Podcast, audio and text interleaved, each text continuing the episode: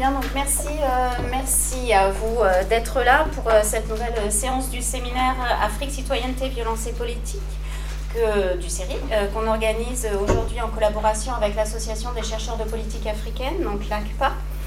Euh, on est très content d'avoir pu organiser euh, ce, séminaire autour de l'Éthiopie, d'abord parce qu'on en parle peu, euh, et aussi peut-être parce qu'on n'en parle pas avec un tel niveau de, détail. Et, pourtant, l'Éthiopie, cette année, a beaucoup fait parler d'elle. Vous n'avez sûrement pas raté la nouvelle de la désignation de euh, Zalewar Zoudé. Alors vous m'excuserez sur l'accent, je vais laisser euh, Sabine et Mehdi euh, et, et me, reprendre s'il le faut. Mais donc sa désignation à la présidence, à l'unanimité des, parlementaires, donc la première femme à ce poste en Éthiopie. Puis la semaine dernière, c'était le tour d'une autre femme, Misa Chenafi, d'être nommée à la tête de la Cour suprême. Donc en fait, ces deux événements semblent venir ponctuer euh, et, presque devenir les symboles d'une année de, changement euh, en Éthiopie depuis que, euh, en avril 2018, l'Ethiopian People's Revolutionary Democratic Front a choisi le néolibéral Abiy Ahmed pour succéder au Premier ministre démissionnaire Haile Mariam Desalegn. Donc effectivement, du changement depuis son arrivée au pouvoir, euh, Abiy Ahmed a engagé un vaste programme de réformes, a procédé euh, par exemple à la libération ou continuer les libérations massives de dissidents, a entamé des discussions avec l'opposition, euh, mis en place un gouvernement paritaire ainsi des, des mesures libérales. Donc autant d'éléments qui, qui, sur le papier semblent en finir avec de longues années de violence politique, de répression et engager l'Éthiopie sur la voie de, l'ouverture démocratique et, des réformes. Mais ce sont justement euh, ces promesses de changement et de, et de réformes que Mehdi Labzaé et Sabine euh, Planel vont interroger aujourd'hui avec un tableau peut-être un petit peu plus en demi-teinte que ce qu'on peut voir parfois euh, dans, dans, les rapports qui sont faits de, de ces premiers mois au pouvoir d'Abiy Ahmed. Ils reviendront évidemment sur les, les, récentes mobilisation identitaire et les, violences miliciennes de, ces derniers mois, les répressions violentes de manifestations, mais euh, replaceront aussi donc, ce changement de pouvoir dans la trajectoire plus large en fait de, l'état développemental éthiopien.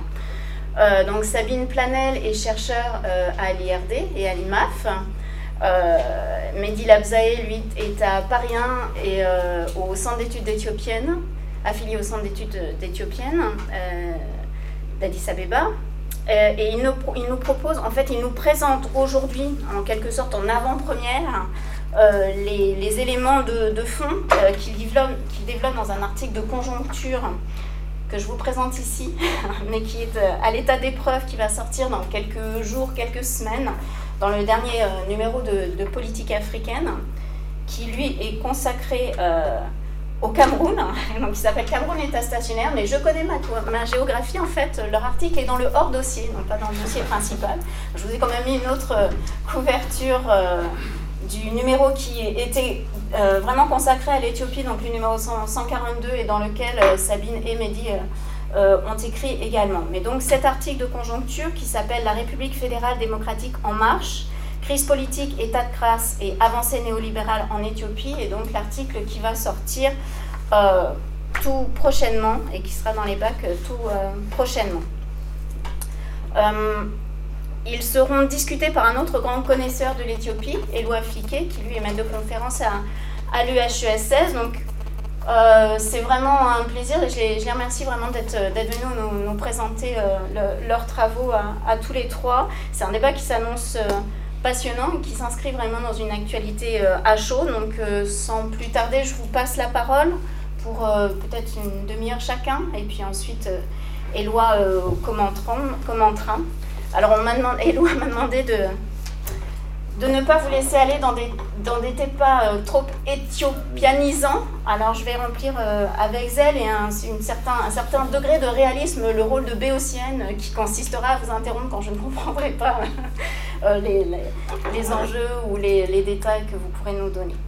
Voilà, je vous laisse la parole. Merci Sandrine, merci pour cette invitation. Donc le but de cette présentation est d'essayer de se repérer un peu dans l'emballement euh, médiatique et analytique qui a suivi la, qui a suivi l'élection, la désignation du Premier ministre Abiy Ahmed. Et donc on souhaite replacer son accession au... son arrivée, les, mois qui ont précédé son arrivée au pouvoir et les euh, mois qui ont suivi euh, sa nomination, en pour remplaçant euh, tout ça dans un contexte de trajectoire économique, sociale et politique essentiellement que connaissent l'Éthiopie depuis 1991. Dans tous les cas, l'Éthiopie, vous le savez peut-être, connaît un moment extrêmement riche avec des annonces quasiment quotidiennes que nous suivons euh, dans euh, certains médias, sur les réseaux sociaux, par euh, des appels directs et des observations de terrain, même si la dernière date un peu, puisque c'est Mehdi qui l'a réalisé à la fin du mois de septembre. Cette présentation, comme l'a rappelé Sandrine, euh, se base sur une note de conjoncture qui va sortir bientôt, mais elle souhaite euh, entrer en discussion avec deux papiers qui sont également pas encore publiés, mais euh, qui sortiront très bientôt. Le premier qui est un entretien réalisé avec René Lefort, journaliste et chercheur indépendant spécialiste sur l'Éthiopie et sur la corne et qui sortira dans les jours à venir dans une revue en ligne qui s'appelle L'espace politique. Et le second est une note de conjoncture euh, écrite par euh, Jean-Nicolas Bach et Jeanne et Serge pour euh, l'Observatoire de l'Afrique de l'Est et qui doit également sortir très prochainement. Donc, je ne vais pas reprendre l'approche chronologique qui a été la nôtre dans le papier pour la politique africaine, mais néanmoins, il faut rappeler quand même un tableau chronologique assez schématique pour que vous puissiez suivre le reste de la présentation. Donc euh, L'agitation en Éthiopie, on va dire, commence en 2014 après la publication d'un projet de master plan, un projet de réaménagement urbain qui prévoit l'extension de la capitale fédérale en région Oromo cette, euh, publicité de, sur le, projet euh, donne lieu à une série de protestations étudiantes dans un premier temps dans les principales universités de la région Romo. Elle s'entend rapidement dans les campagnes de l'Oromia et véhicule des mots d'ordre antigouvernementaux, on voit des manifestants s'attaquer au relais du pouvoir et euh, aux investisseurs, aux intérêts économiques locaux.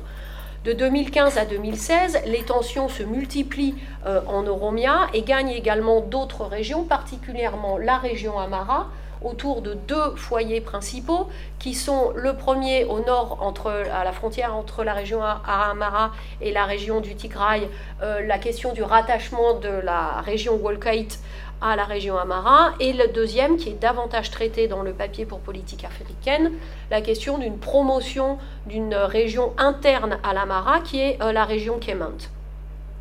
Ces euh, tensions-là euh, donnent lieu à des manifestations, des blocages de routes par des paysanneries armées, particulièrement en région Amara. En ville, ces opérations, des opérations similaires, mettent en scène un retrait symbolique des gouvernés appelant à un départ, euh, pas symbolique du tout, euh, des gouvernants, c'est ce qu'on a appelé les opérations euh, ville morte, et qui se déroulent principalement dans les, dans les grandes et petites villes d'ailleurs de la région Amara. Parallèlement, en Oromia, les motifs de manifestation s'accompagnent d'une critique destinée à l'égard de euh, la branche Oromo au sein de la coalition au pouvoir, de l'OPDO, euh, en discréditant ces cadres locaux euh, pour principalement des actes de corruption.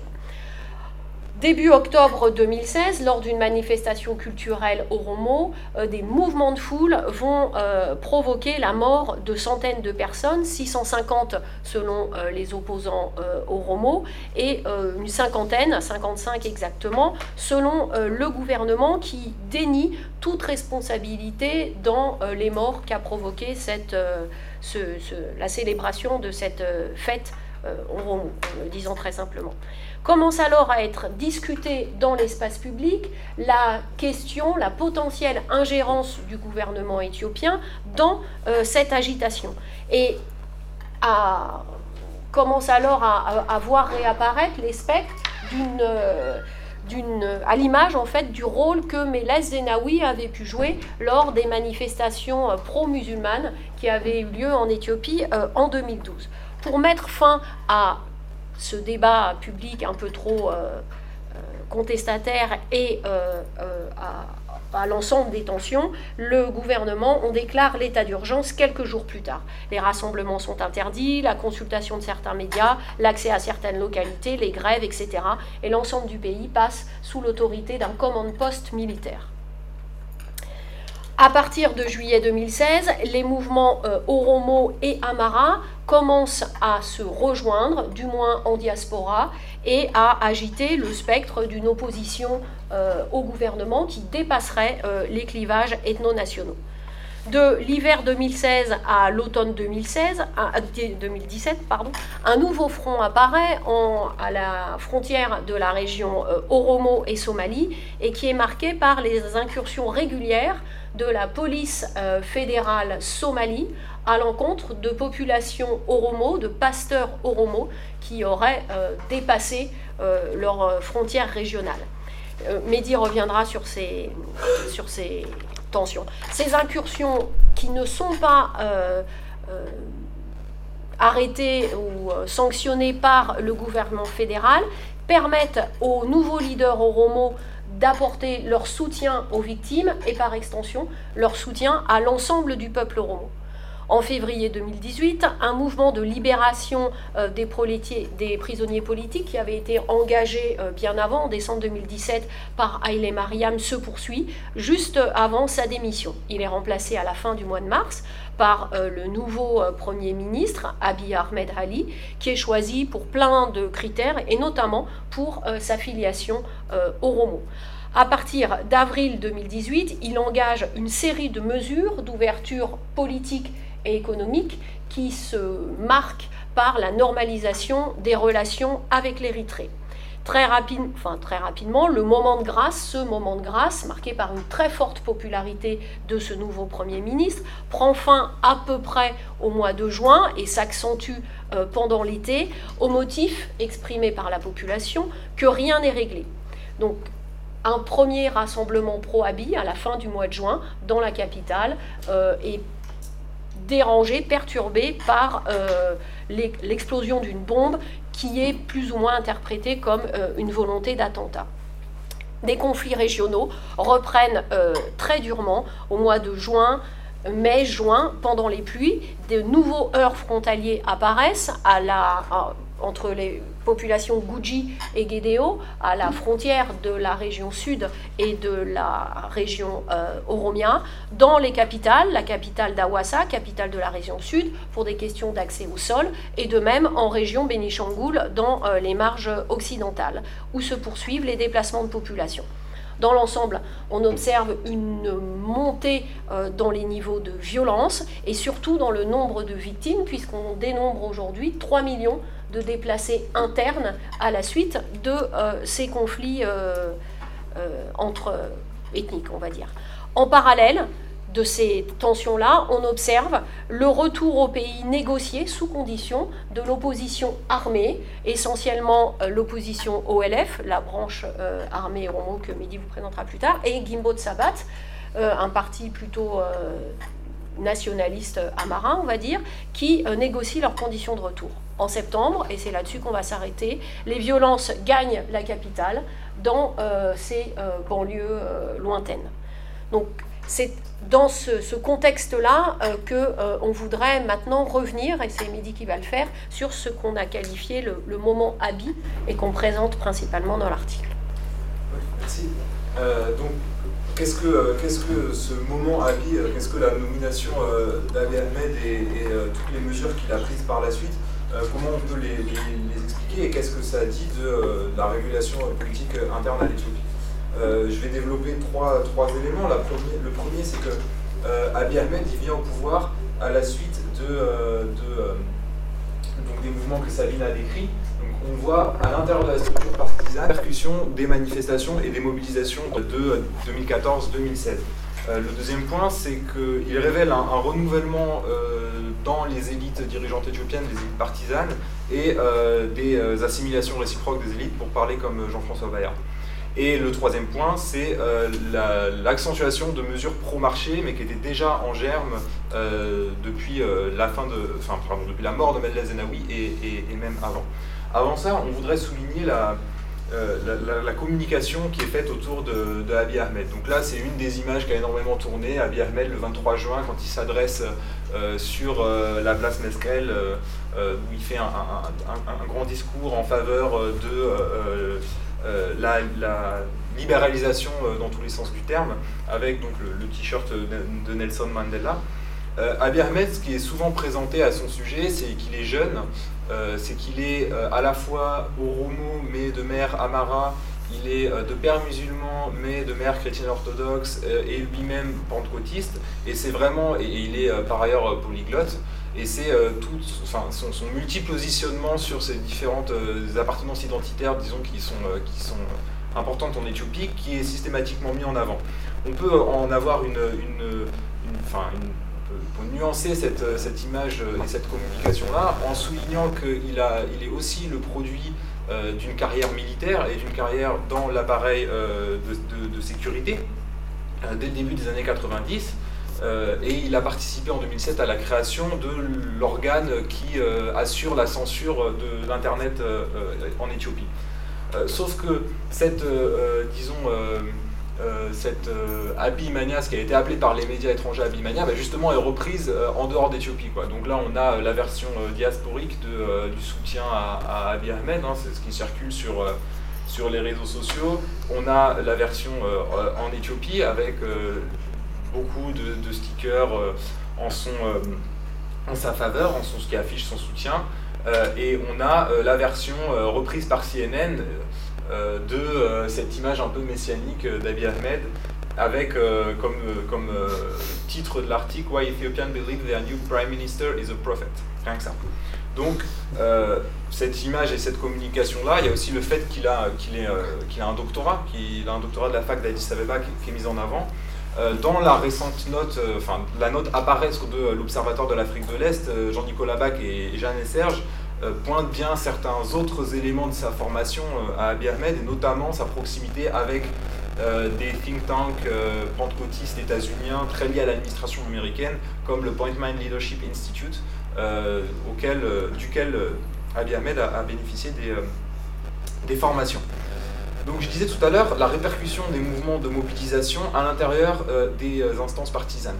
Euh, dès 2014, des, cadres intermédiaires euh, de la branche Oromo du parti, qui étaient très critiqués, comme le disait Sabine, pour euh, leur corruption, vont petit à petit endosser la cause de l'opposition au master plan. Donc le master plan, c'était ce projet d'extension de, la juridiction administrative d'Addis Abeba, qui reste une enclave en Oromia, mais c'était le projet d'extension sur des terres de l'Oromia.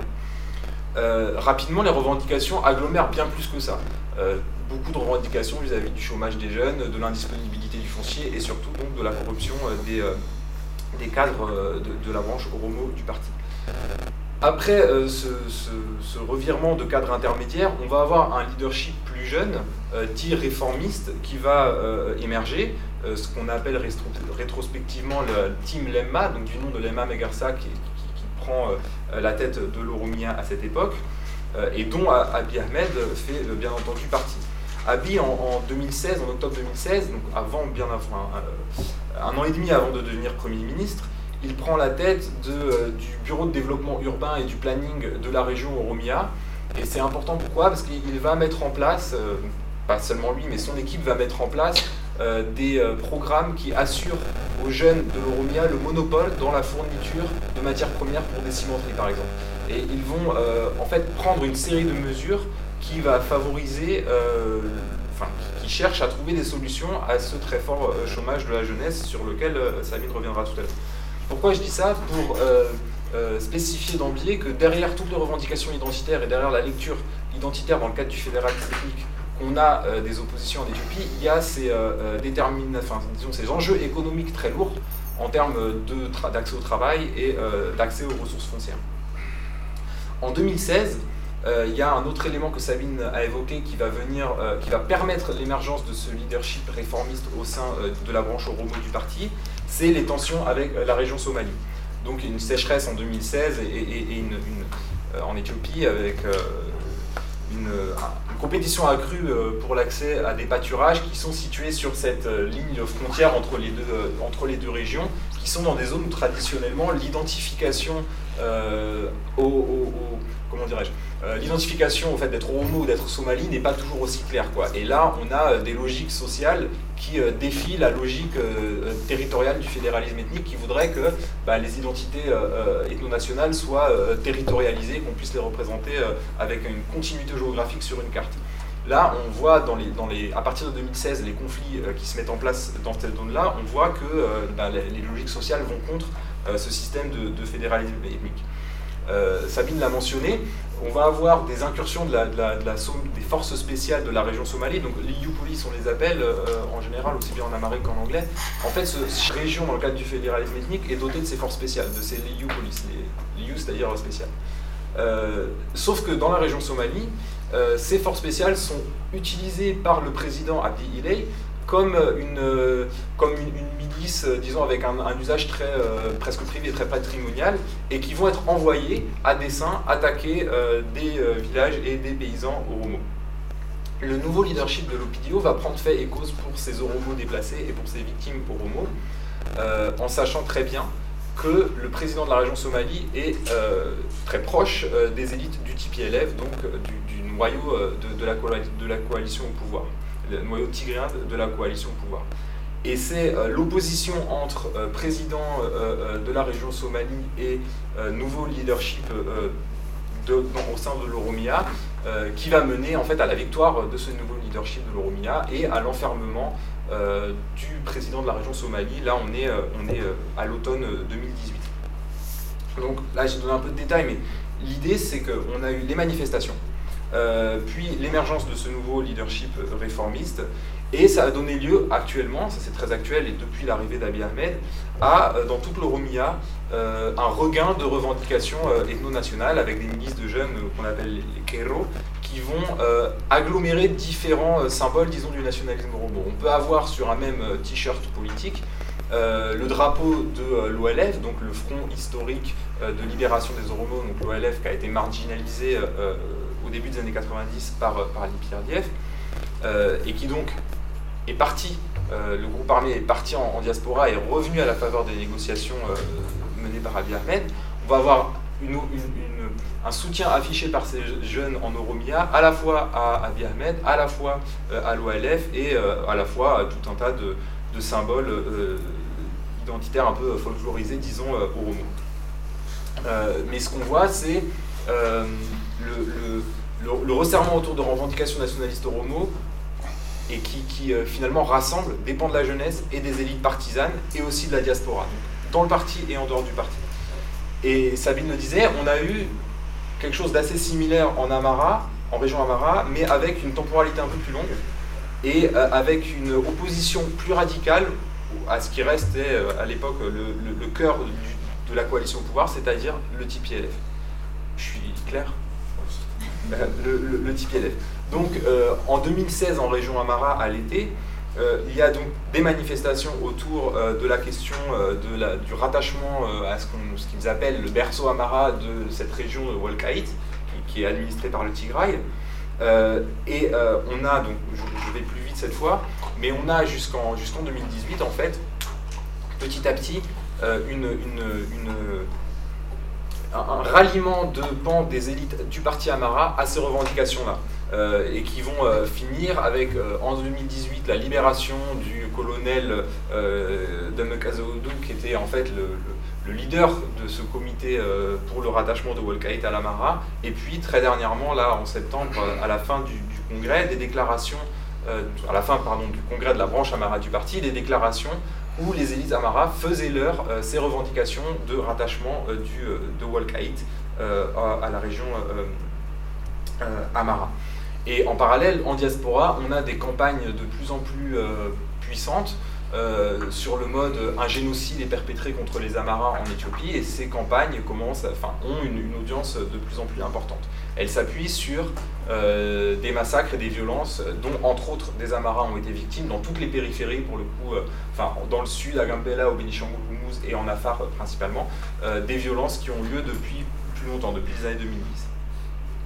Tout ceci, ça donne lieu à, au sein des instances partisanes, à un rapprochement de facto, du moins une communauté d'intérêt entre la branche Amara du parti et la branche Oromo du parti qui vont donner lieu à la marginalisation de la branche tigréenne qui restait le noyau au sein du, du, du, fédéralisme ethnique. on va très récemment, à la suite du dernier congrès, parce que chaque, enfin, toutes les branches des partis font leur congrès à peu près en même temps, et c'était il, il, y a trois semaines là, et dans la branche euh, tigréenne du parti, au sein du TPLF, on a eu au niveau des discours euh, une réaction euh, très vive avec un, discours assez alarmiste et identitaire de la part du, secrétaire général de, cette, la branche de ce parti. Au niveau des pratiques, la réélection de cadres liés à l'appareil de sécurité au sein du comité central de cette branche du parti, quand les autres partis, les autres branches ont fait le ménage, euh, et encore au niveau des pratiques, la répression de nouveaux mouvements d'opposition euh, dans ce coin-là, Raya, ici en fait, dans, cette zone-là, la répression de mouvements qui revendiquent euh, le rattachement de ce district du Tigray à la région Amara. Là, c'est très contemporain ce que, je vous dis, puisqu'il y a des manifestations et des combats en ce moment même là-bas. Euh, ça m'amène au, deuxième petit point euh, que, je voulais, que je voulais développer et sur lequel je vais être plus rapide sans citer tous les noms, mais euh, il y a une, part de renouvellement dans ces élites partisanes puisque chaque branche du parti a mis en retraite des membres qui étaient liés, des, d'anciens cadres du régime si vous voulez, qui étaient liés au régime de Melles puis d'Aïlé Marine Dessalegnes pour élire donc au sein des comités centraux des, de nouvelles têtes une nouvelle fois, ça n'a pas eu au Tigray, avec notamment la réélection de, de Getachew dont on, parlait en aparté tout à l'heure, et qui est euh, l'ancien chef des, services de sécurité. On, pourra dire quand même qu'au sein du TPLF, au sein de la branche tigréenne, pardon, euh, au mois de novembre dernier, d'autres changements avaient déjà eu lieu plus tôt, pour nuancer un peu ça. On a ensuite, en, termes de renouvellement des élites, on a quelque chose d'intéressant qui joue dans euh, tout le bruit, vous avez peut-être entendu parler, le bruit médiatique qui a été fait autour du nouveau gouvernement, du nouveau cabinet euh, paritaire euh, qui a été nommé par Abiy Ahmed. Alors là, j'ai gardé la, présentation, donc j'ai fait des copier-coller depuis, depuis la, principale agence de presse gouvernementale, et j'ai gardé le mode de présentation qui était sur le site, c'est-à-dire que les femmes sont bien enfin, il est spécifié que les femmes sont des femmes quand il n'est pas spécifié que les hommes sont des hommes, euh, pour euh, mieux mettre PhD entre parenthèses quand bien même elles sont docteurs. Vous voyez? On spécifie que les hommes sont des docteurs puisqu'il y a cette euh, légitimité du doctorat, mais les femmes, c'est plutôt la légitimité. Vous voyez, c'est des femmes, c'est un gouvernement paritaire qu'on cherche à mettre en avant, donc on remet PhD derrière entre parenthèses. Donc là, à part le, Premier ministre et le Vice-Premier ministre, on a ensuite un gouvernement tout à fait paritaire. Mais euh, ce qui est passé beaucoup plus inaperçu, c'est que euh, dix jours plus tard, le Premier ministre dévoilait la liste de 55 euh, ministres d'État, donc qui sont des, sous-ministres, mais avec un, pouvoir, disons, administratif très important. et dans cette liste de 55, on n'avait plus que cette fois 14 femmes. Donc pour relativiser un petit peu cette idée de la parité, de manière encore plus intéressante, la ministre de la Paix, qui va entre autres s'occuper de de, la police fédérale a comme ministre d'État, euh, donc en fait si vous voulez euh, dans ses pattes pour le dire euh, un peu rapidement, des cadres du régime, du TPLF notamment, un, ancien, un des membres fondateurs du TPLF et, et le chef actuel de la police fédérale. Donc vous voyez que, ce, renouvellement est quand même très, très maîtrisé. Euh, le, dernier point donc, qui caractérise ce moment euh, à Abiy Ahmed, ce sont les mesures pro-marché et le changement de politique économique euh, dont, on, dont, on, évoquait, qu'on évoquait et qui, explique pourquoi on parle de, de, percée, enfin d'avancée néolibérale en Éthiopie. donc ces mesures pro-marché qui ont lieu sur fond de très très forts besoins en devises extérieures et de crise économique en fait, si vous voulez le, président de, la Banque centrale disait il y a quelques semaines qu'il fallait 13 milliards de, devises euh, dans les deux années à venir, euh, puisque la, dette est contractée essentiellement, pas exclusivement, mais essentiellement en devises extérieures, et qu'on a déjà euh, des défauts de paiement, notamment envers la Chine. Alors, le besoin de devises extérieures, et peut-être aussi euh, une partie des effets de la conversion euh, des élites éthiopiennes à, certains cadres macroéconomiques euh, néolibéraux, disons, donne lieu à l'annonce de privatisation. Alors on en sait encore peu sur sur ce qui va vraiment en être et sur les modalités précises, mais privatisation partielle d'Ethio Telecom, ouverture du capital et ouverture à la concurrence. Donc Orange, Deutsche Telekom, le sud-africain Vodafone et MTN sont déjà sur les, sur les, les rails. privatisation de chaînes hôtelières, accroissement du capital privé dans les chemins de fer éthiopiens, également dans Metec qui est le, fleuron militaro-industriel de l'électricité. Euh, dans l'Ethiopian Sugar Corporation aussi. Euh, tout ça, on saura dans les mois à venir concrètement euh, quelle part de capital va être donnée à qui, et on va voir aussi quel pan des élites partisanes vont pouvoir se repositionner dans ces, dans ces redistributions-là, disons. en septembre, le mois dernier, certains barrages à l'investissement étranger, notamment dans le secteur de la logistique, ont été levés. on reparle depuis peu dans les médias éthiopiens du processus d'adhésion à l'OMC de l'Éthiopie, puisqu'elle n'est toujours pas membre, mais euh, la demande de, membership a été posée en, 2003, et là on, commence à en reparler. Et puis tout dernièrement, euh, on a appris qu'il n'y aurait pas d'augmentation des salaires de la fonction publique en Éthiopie, euh, quand bien même l'inflation n'a pas, baissé. Et c'est important cette idée qu'il n'y a pas d'augmentation des salaires de la fonction publique, puisqu'il y a deux ans, euh, le gouvernement éthiopien pouvait décider d'une augmentation unilatérale des salaires euh, de la fonction publique d'entre 46 et 129% euh, ce qui est comparé aux autres pays africains énorme, quand on sait d'autant plus que l'emploi public en Éthiopie représente environ 20 de l'emploi total, ce qui est un niveau similaire, enfin comparable à la France, et qui n'a rien à voir du coup avec toutes les autres fonctions publiques africaines qui ont été saignées par les plans d'ajustement structurel. L'enjeu de tout ça, c'est comme je vous le disais, l'accès aux devises, mais aussi le maintien euh, de ce qu'on a pu appeler la rente des bailleurs, avec une aide publique au développement en 2016 qui était toujours à 4 milliards de dollars, euh, dont 25% sous forme d'aide humanitaire. Et on a eu dernièrement, donc le gouvernement d'Abiy Ahmed a réussi à, négocier avec euh, les, Émirats arabes unis 3 millions d'aides directes et d'investissement, dont 1 million d'aides directes dans les coffres de la Banque centrale, et puis fin août aussi une aide budgétaire directe d'un milliard. J'ai dit millions? Je parle en milliards, pardon. Non, c'est beaucoup plus, c'est des milliards. Et, aussi une aide d'un milliard euh, de, la Banque mondiale euh, euh, directement en aide budgétaire directe.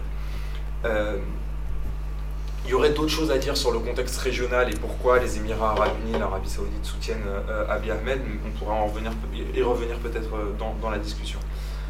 La, conclusion, disons, la sous-conclusion de tout ça, c'est une remise en cause massive du modèle de l'état développemental qui avait été forgé par Mellez Zenawi et qui avait été pratiqué euh, jusqu'au moins à sa mort, qui est un modèle d'intervention de l'État dans l'économie et de pilotage euh, néo-keynésien de l'économie par un parti très fort, qui, euh, parti État très fort, qui organise la mobilisation de tous les secteurs de la société par le biais de grands projets de développement comme le, le, projet de barrage sur le Nil, donc des projets aux actions nationalistes, et on avait dans le Development State l'idée que l'ouverture marchande devait être progressive et que l'État devait protéger notamment les petits paysans, euh, avec une, logique euh, anti-néolibérale et une, dénonciation du néolibéralisme dans les discours. Là, euh, par contre, on voit que ce modèle est vraiment battu en brèche par les, mesures économiques annoncées, en sachant que c'était déjà en germe avant la, venue d'Ali Ahmed au pouvoir, et que ça donne ça participe à la multiplication des tensions et des conflits sur lesquels euh, Sabine va revenir maintenant. Donc c'est effectivement dans ce contexte-là qu'il faut lire euh, l'émergence et le développement de nouveaux fronts de conflits euh, un peu dans l'ensemble du pays.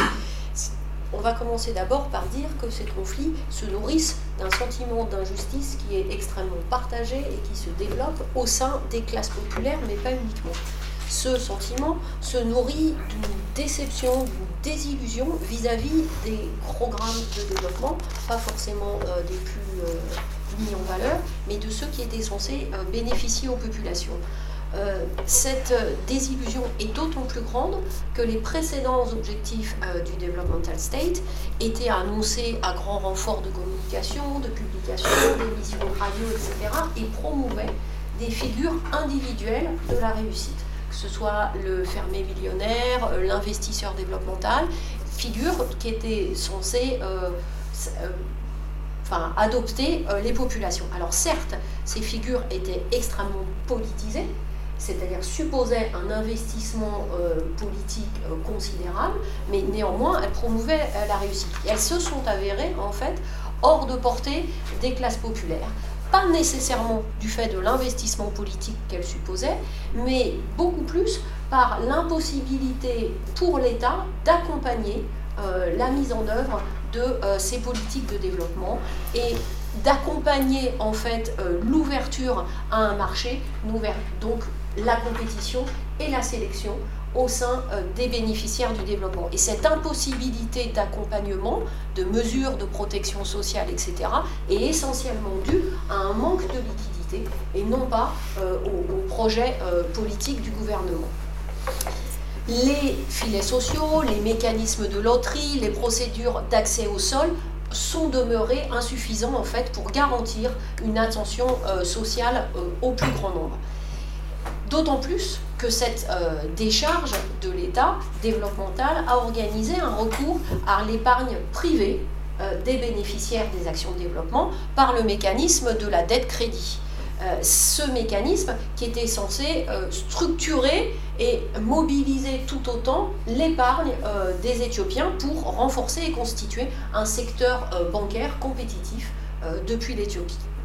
Cette inclusion financière par la dette, essentiellement, en fait, a individualisé considérablement la participation au développement, alors que jusqu'à présent, dans le modèle précédent du Developmental State, la participation au développement pensée comme démocratique était davantage politique et s'organisait dans le cadre de petites cellules de travail, de développement, de propagation, qu'on voulait, qui étaient certes extrêmement fines, hein, puisque la plus petite comportait 5 personnes, mais qui étaient un petit peu collectives. Cette individualisation de la participation à un développement de plus en plus privatisé euh, a davantage vulnérabilisé euh, les bénéficiaires euh, de ces politiques-là, d'autant plus que les politiques d'accompagnement se sont euh, révélées insuffisantes à le compenser.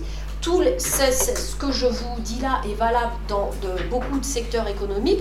Je vais juste mettre l'accent sur un secteur particulier qui est celui des politiques d'accès au logement et d'accès au logement en propriété privée.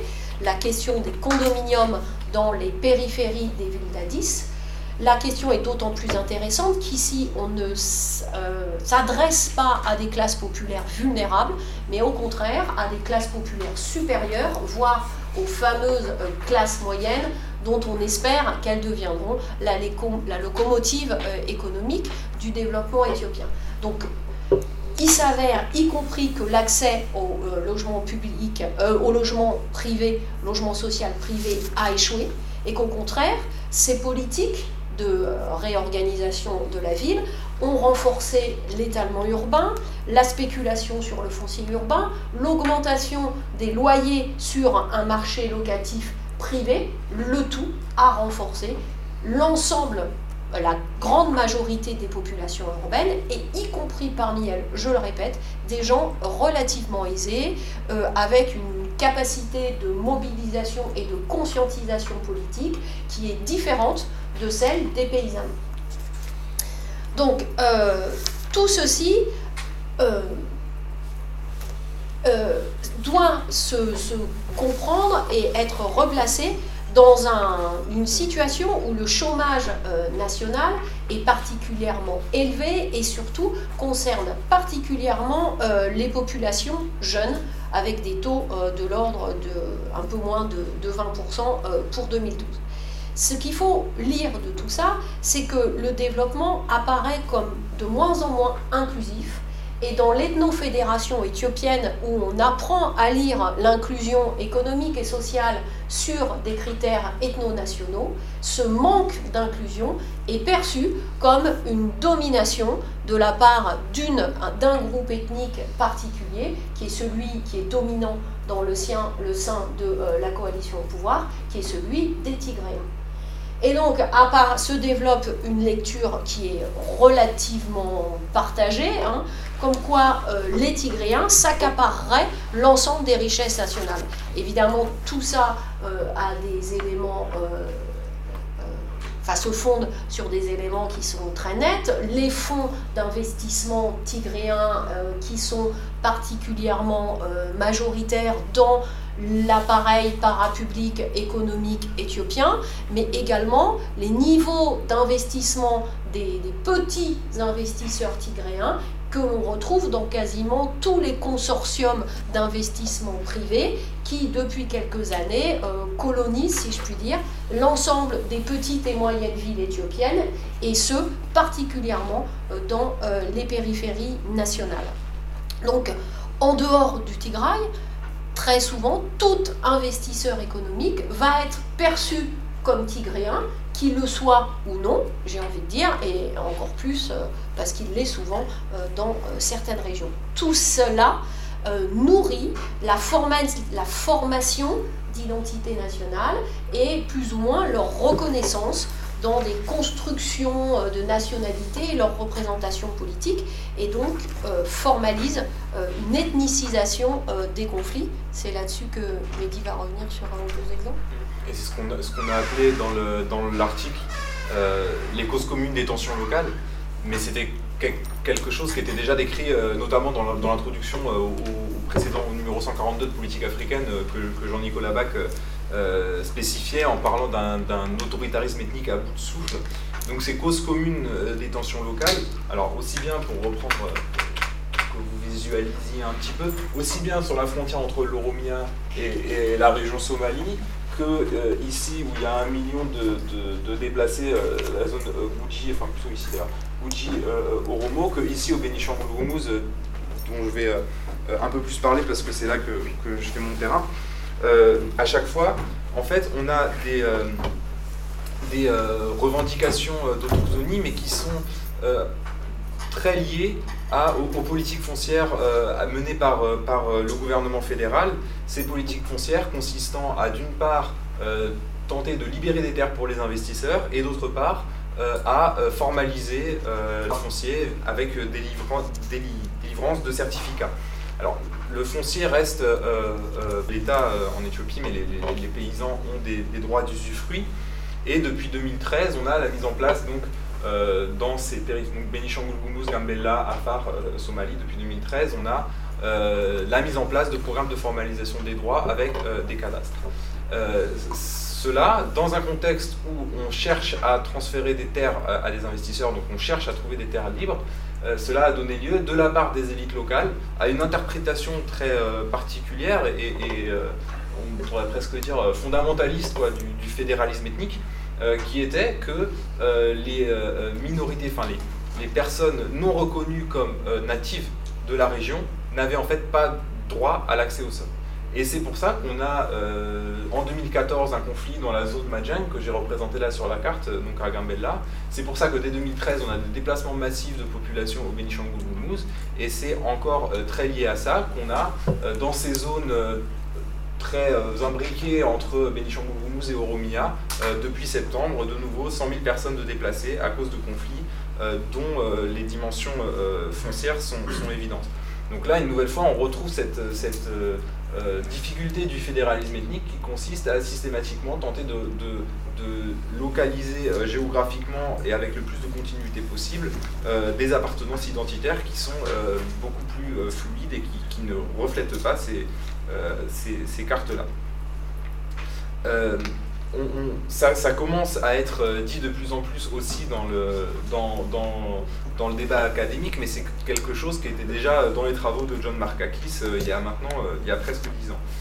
ça ne concerne pas seulement le, milieu rural, comme le disait Savine, mais aussi les villes.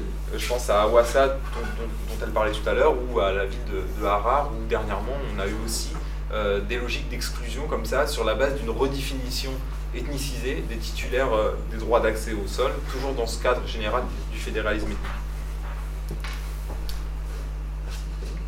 Alors, ce qu'il faut euh, justement, donc la multiplication de ces tensions avec euh, une, un, ethnofédéralisme, un critère ethnofédéral qui, devient, ethno-national, pardon, qui devient dominant, et ce qu'il faut comprendre des dernières euh, tension, c'est quelque chose que euh, moi-même j'ai compris très récemment. À la différence des mouvements qui ont commencé à peu près en 2014, 2015 et 2016, les mobilisations ne s'arrêtent pas. Les éruptions de violence euh, donnent lieu à des mobilisations qui seront plus ou moins visibles, mais euh, qui continuent. Et ça, c'est quelque chose qui est très structurant et qui va recomposer euh, les, les sociétés locales on ne peut plus considérer ces tensions comme des phénomènes de violence éruptive qui permettaient localement et variablement dans le temps une régulation des tensions liées à l'ethno-fédéralisme. Et alors je voudrais pour ça juste donner un cas, revenir sur euh, le cas d'Awassa. Et euh, Awassa, c'est donc la capitale de la région sud, la région des nations, nationalités et peuples du sud. Euh, qui est euh, peuplé par des habitants Sidama, se considérant comme autochtones, mais l'espace urbain est évidemment partagé par plein de communautés migrantes, dont la plus nombreuse est la communauté des Walaita, qui habitent une petite région qui est pas très loin.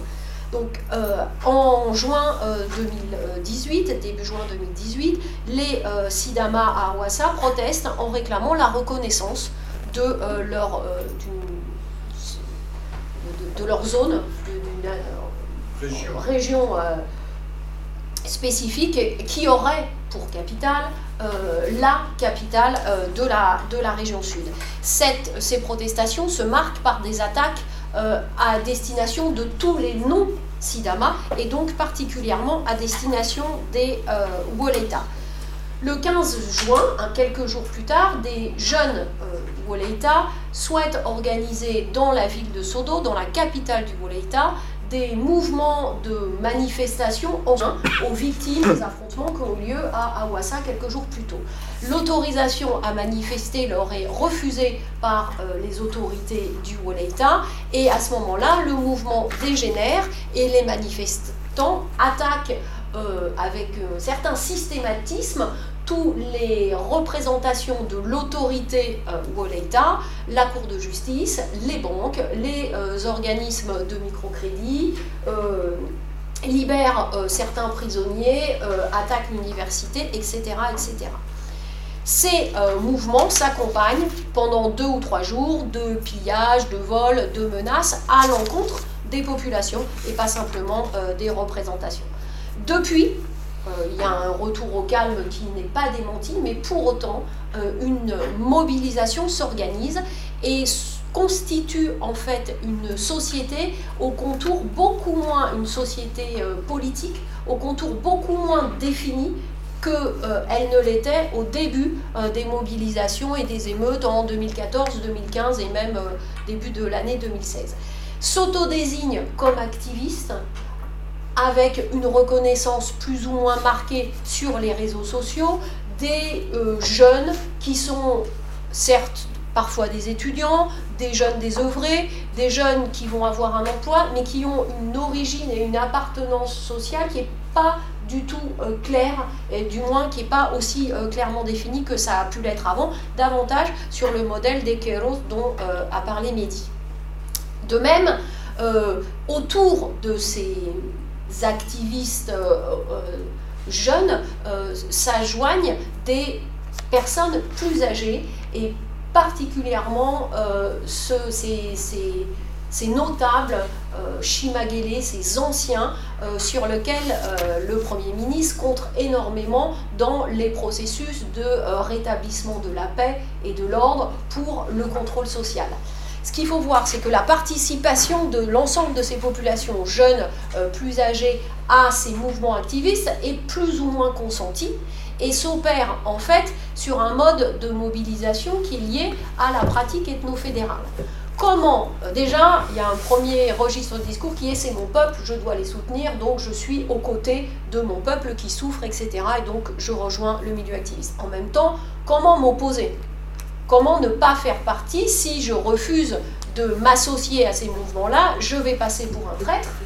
Et la, menace, enfin, la, perception de traîtrise est encore plus forte lorsqu'il s'agit de ces anciens notables qui, de par leur situation sociale, sont toujours taxés d'une plus ou moins grande connivence euh, avec le pouvoir en place. Donc, Ça, c'est la, première chose. Qui sont euh, ces nouveaux activistes, entre guillemets Quels sont les objectifs de la mobilisation Premier, qui est un objectif toujours très conformiste et très commun en Éthiopie, euh, trouver les moyens légaux de faire reconnaître euh, un droit d'accès au sol, etc.. Et en l'occurrence, pour les Walaita, leur droit à demeurer dans la capitale fédérale comme étant euh, comme faisant partie des premières vagues de migrants dès 1967. Deuxième chose, une forme de mobilisation un peu plus nouvelle, collecter des fonds, collecter de l'argent et via des organismes euh, communautaires et non fédéraux, les associations de développement, qui sont elles-mêmes très politisées et qui ont été instaurées par euh, le régime euh, mis en place en 1991. Et enfin, mobiliser le plus possible avec en priorité rassembler les jeunesses. Ces mobilisations, elles ont lieu soit au pays, elles ont aussi également beaucoup lieu en diaspora. Et là, elles associent des discours euh, qui seront publiés sur Internet, etc., euh, ethno-nationalistes aux accents parfois extrêmement xénophobes, à des euh, causes humanitaires, à des motifs d'intervention de type plutôt développementaux, on va dire. C'est le cas en France, à Paris notamment, à propos de, la, la, de mouvement national Amara. La question qui se pose, en fait, c'est dans quelle mesure, euh, enfin, à quelle fin on mobilise les jeunes, à quelle fin on collecte des fonds, et très vraisemblablement, ce qu'il y a derrière, c'est l'armement. Comment euh, armer euh, ces activistes qui se mobilisent et s'organisent. Alors, on sait que les, autorités locales, et notamment les autorités communales, ont participé à l'armement des jeunes dans euh, les derniers mouvements de protestation.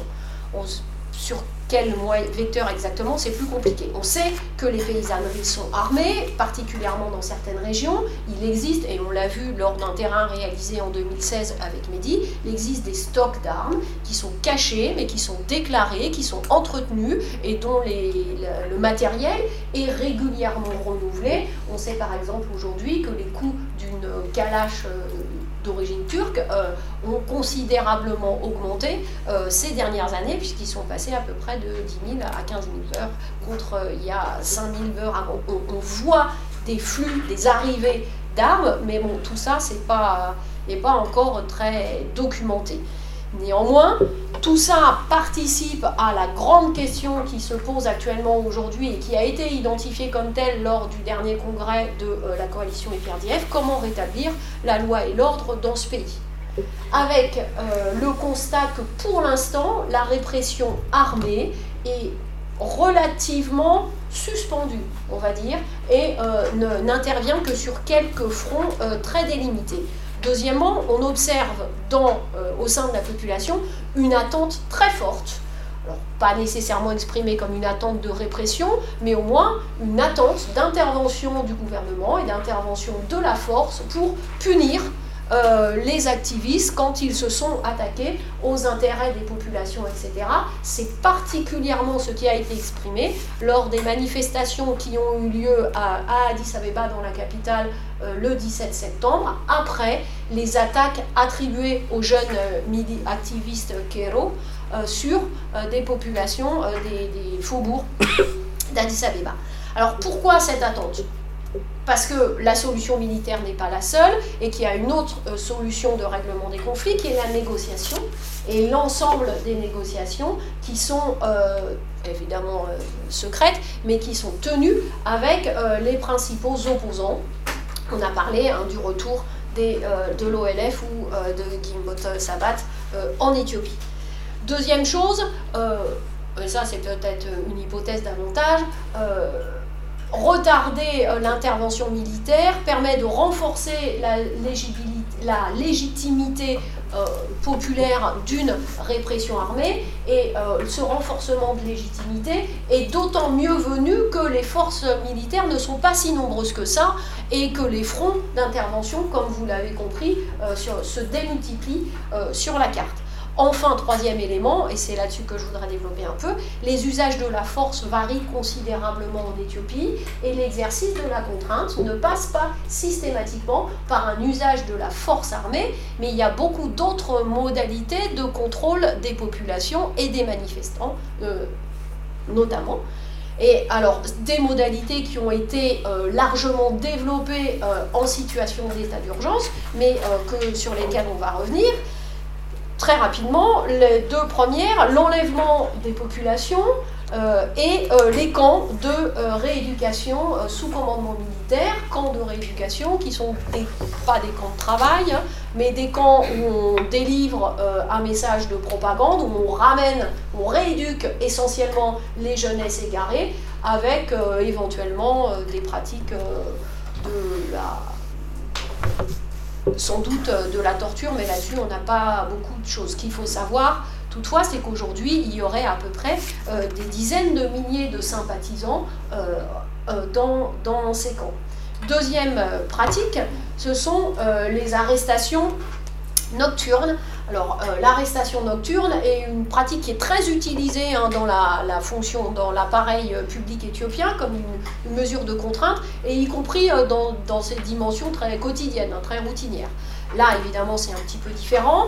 Elles sont, elles s'attaquent surtout aux jeunes et surtout aux jeunes urbains. Et ce qui est assez intéressant, c'est que les autorités locales les reconnaissent, euh, s'emparent de cette menace, notamment quand elles appellent euh, au calme et au maintien de l'ordre sur la capitale. Euh, et donc ça, pose la dernière question dans laquelle on ne va, pas rentrer dans les détails, qui est la question de l'armée, à la fois de, donc de la répression, comme disait Sabine, par l'armée, et puis de son rôle politique.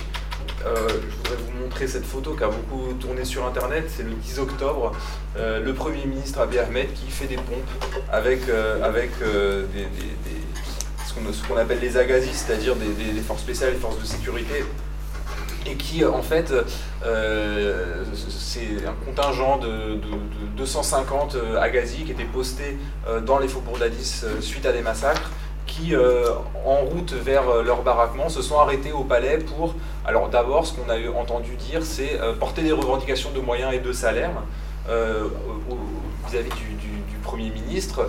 Ils ont retenu quelque temps le vice-premier ministre avant d'avoir accès au Premier ministre. Et puis, donc, euh, une fois désarmés, euh, le Premier ministre leur a dit Bon, vos revendications sont légitimes, mais la forme, alors là, pas du tout. Vous allez être punis, euh, faites des pompes, allez, tenez, je les fais avec vous. Ça, c'est ce qu'on a eu comme version premièrement. Dix jours plus tard, le, enfin 15 jours plus tard, le Premier ministre Abiy Ahmed disait que finalement, parmi ces gens-là, certains étaient venus pour le tuer et que c'était donc un coup d'État. Donc on ne sait pas encore vraiment ce, qu'il en était. Toujours est-il que euh, ça pose quand même la question euh, de 250 euh, hommes armés, enfin 250 agazis, qu'on a vu dans Addis Abeba avec des, armes très impressionnantes qui, qui, ont bloqué la ville, arrêté les voitures, etc., et qui parviennent à arriver jusqu'au palais. Ce qui, pose la question du soutien de l'armée aux, réformes en cours ça a été une nouvelle fois utilisé par le Premier ministre dans le cadre de sa communication avec euh, l'idée euh, de, tentative d'attentat à ma personne de Premier ministre, etc. Euh, sur la question de l'armée, depuis la semaine dernière, dans la région de, de Bembidolo, un petit peu en dessous, dans, quelques localités, il y a des combats ouverts entre le Front de Libération, donc l'OLF, le Front de Libération Oromo et l'armée fédérale. Et cette fois, le gouvernement a dit qu'il réprimait vraiment euh, à la suite de toutes les négociations qu'il y avait eu, entre autres, euh, au sein de l'OLF, avec l'OLF. Et ce qui, est, intéressant aussi, c'est que euh, le chef déclaré de l'OLF, qui était revenu de diaspora, a tenté de se rendre sur place pour faire une médiation, et il a été arrêté à mi-chemin, à plusieurs centaines de kilomètres des lieux des combats, par des jeunes, euh, donc une nouvelle fois ces milices Oromo, qui l'ont empêché de passer en disant que l'OLF ne devait pas se désarmer. Et donc là, on voit une nouvelle fois, euh, disons un petit peu cet engrenage, cet engrenage entre la jeunesse et puis les, représentations euh, partisanes et nationalistes au Romo. Euh, et donc la question c'est quelle capacité effective des forces de répression? On pourra revenir peut-être dessus, peut-être dans la discussion. Et juste pour conclure, jusqu'à présent, le lien entre État et projet national était extrêmement fort et la légitimité de l'un assurait la continuité et la garantie de l'autre. Aujourd'hui, le projet national est quand même assez compromis. Non, pas seulement par toutes ces tensions, mais par l'ensemble des différents projets fédéraux qui sont proposés par euh, l'opposition ou même au sein même de la coalition et qui organisent, selon des modalités différentes, en fait, un affaiblissement euh, de, euh, de l'échelon fédéral.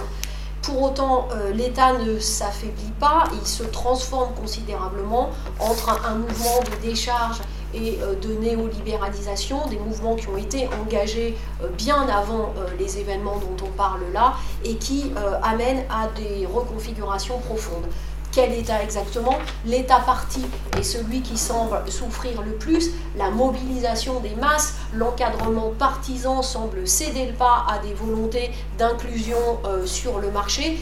Et là, de ce point de vue, les origines socialistes de l'État éthiopien euh, se, fondent complètement dans cette intégration euh, rapide au marché. L'état développemental, en, l'occurrence, persiste, se maintient et, renforce sa décharge au niveau local, au niveau du petit État, par exemple, le repositionnement de l'appareil public dans les organismes bancaires, parabancaires, et notamment dans les organismes de prêt, pour moi, est extrêmement net. Dans d'autres secteurs, euh, maintien de l'ordre, etc., la, décharge est encore moins, moins, beaucoup moins avancée. Bon, juste conclure là-dessus, cette privatisation, elle est extrêmement modérée pour l'instant, mais elle est tout de même remarquable, euh, modérée par rapport aux autres situations africaines, mais elle est tout de même remarquable en Éthiopie, qui jusqu'à présent euh, organisait le monopole du tout État. Merci beaucoup, merci beaucoup euh, Mehdi et, Sabine pour cet état des lieux à la fois extrêmement riche et, euh, très à jour sur les développements actuels. Je crois que ça, illustre investissement de terrain à, tous les deux. Donc euh, merci beaucoup pour, pour, tout ça. Pour information, l'article de conjoncture dont je vous parlais au début de la séance sera disponible en libre accès à la fois sur le carnet de la revue politique africaine, hein, sur hypothèse.org et euh, sur Kern, donc euh, totalement gratuitement, donc d'ici quelques jours, semaines, le temps que notre éditeur transmette, les, fichiers. je, vais vous mettre les, je vais vous afficher les adresses pendant que je passe la, parole à, à pour, Fiquet, pour faire un commentaire sur cette présentation. Merci beaucoup à la revue Politique africaine pour organiser cette rencontre, ce débat, euh, pour euh, la publication euh, sur le vif de cette note de, de conjoncture. Moi, je me projette plutôt dans l'histoire. Alors, j'admire toujours la capacité d'écrire sur un présent qui est sitôt démenti. Enfin, c'est toujours compliqué. Euh, ceci dit, la, présentation reflète bien, euh, à mon sens, les, ce qui est en jeu euh, aujourd'hui en, Éthiopie, car j'essaie aussi d'être un observateur des enjeux contemporains. Alors, peut-être dire d'où je parle donc je m'intéresse plutôt à une perspective d'anthropologie historique euh, des pouvoirs, euh, des religions et des, identités en, Éthiopie, dans une perspective de longue durée qui euh, prend ses ancrages au XVIe siècle, qui a été un moment de reconfiguration vraiment importante des populations éthiopiennes et la carte qu'on a vu beaucoup apparaître de la distribution des populations éthiopiennes euh, prend à peu près forme au XVIe, XVIIe euh, siècle. Donc j'essaie de comprendre ce qui se jouait à ce moment-là et comment ensuite euh, pouvoir et religion, mobilisation ont pu jouer dans, dans, dans, les transformations de l'Éthiopie et en même temps le maintien dans la longue durée d'un pouvoir euh, souverain euh, jusqu'à aujourd'hui. Et euh, je pense que dans, dans, la présentation, on était dans, ce, dans, dans cette problématique hein, de, maintien d'un pouvoir souverain affirmé, fort, d'une certaine façon confiant en lui-même, hein, dans sa capacité prophétique à se repenser lui-même en s'appuyant sur un passé prestigieux et un avenir radieux dans le discours, hein, mais euh, discours qui a des effets performatifs euh, forts sur ensuite euh, des actions coercitives à divers niveaux économiques, sécuritaires et, autres. Alors moi j'essaie d'observer ces, dynamiques-là euh, dans, l'histoire euh, éthiopienne, selon alors diverses perspectives, à la fois vues des, euh, des, périphéries, hein, de la façon dont des groupes sociaux aux marges territoriales et aux marges socio-économiques de l'État peuvent opérer des rapports de force euh, pour euh, pénétrer euh, les structures centrales et, en jouer. on a senti que dans, cet exposé aussi, il y avait toute cette structuration hein, entre des territoires périphériques avec ensuite des répercussions au niveau de de l'organisation centrale interne du, pouvoir euh, de la part euh, de euh, chercheurs qui se positionnent dans, leur parcours plutôt sur des, territoires périphériques, mais sans non plus être enfermés dans les périphéries, en essayant d'observer ce qui peut se jouer au centre. Euh, Sabine a ainsi travaillé en, Wolaïta, un territoire euh, du sud éthiopien, euh, longtemps grenier à, céréales et à, bétail du pouvoir central éthiopien basé à Addis Abeba, et la façon dont, ce territoire a été placé sous cette exploitation forte du, régime royal éthiopien. Mais Sabine a aussi, dans son parcours, observé des régions qualifiées de centrales notamment le, le, Tigray, et de même que Mehdi. Alors Mehdi, lui, euh, positionne aux périphéries euh, ouest, hein, c'est un peu the, last frontier, comme, euh, comme dit John Markakis, et en même temps, Mehdi parle excellemment amérique, donc la langue de l'État, la langue d'inclusion dans, dans, dans, un État national éthiopien, et ce qui lui permet aussi de comprendre finement ce qui peut se jouer au, au centre.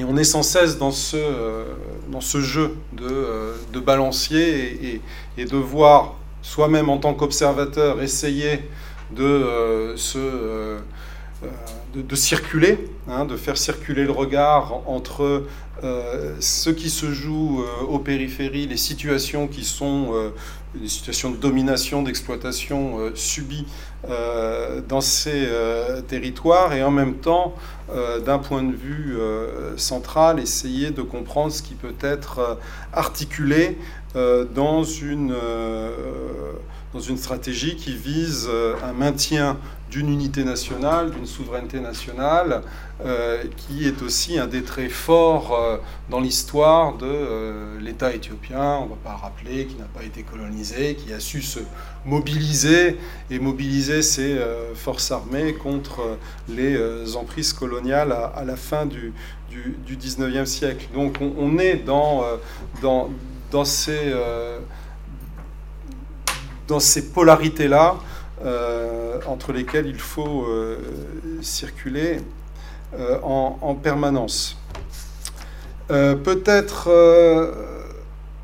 alors rappeler quelques éléments pour ceux qui ne seraient pas familiers de, de, l'Éthiopie. On a vu beaucoup apparaître euh, euh, la carte de la euh, fédération éthiopienne. Ça présente une population de plus de 100 millions de, personnes aujourd'hui. Donc on comprend le, en termes de poids démographique l'importance de ce pays dans les enjeux régionaux et puis son importance aussi en termes de, marché par rapport aux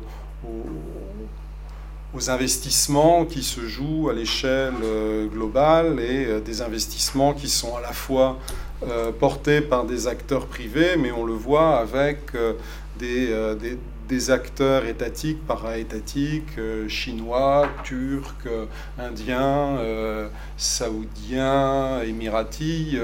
donc certes, néolibéralisation portée par le marché, mais du marché quand même très autoritariste dans sa...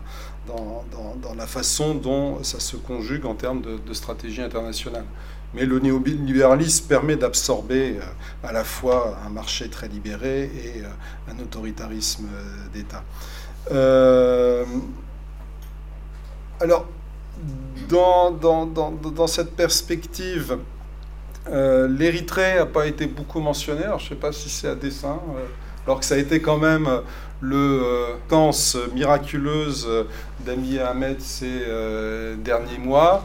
Bon, il en est question dans, dans, l'article, hein, la très spectaculaire euh, euh, réconciliation avec euh, le, le, chef d'État érythréen Isaias Afewerki et l'ouverture euh, de, de, la frontière érythréenne au trafic aérien, puis au trafic routier, et puis des, circulations de, part et d'autre. Hein. Abiy Ahmed qui est allé à Asmara dans un premier temps, Issa Safawarki qui la semaine d'après a été accueilli euh, triomphalement euh, à Addis Abeba avec une population agitant des, des drapeaux érythréens imprimés fort à propos. Hein. Je pense que quelques semaines avant, trouver un drapeau euh, érythréen à Addis Abeba, c'était quand même euh, une gageure. Euh, donc on a eu ces, images extrêmement fortes qui ont été produites, qui ont certainement contribué aussi à, cette abimania au niveau international, où ce conflit qui était enlisé dans un, traité de paix signé à Alger en 2000, mais qui n'avait pas été euh, mise en application.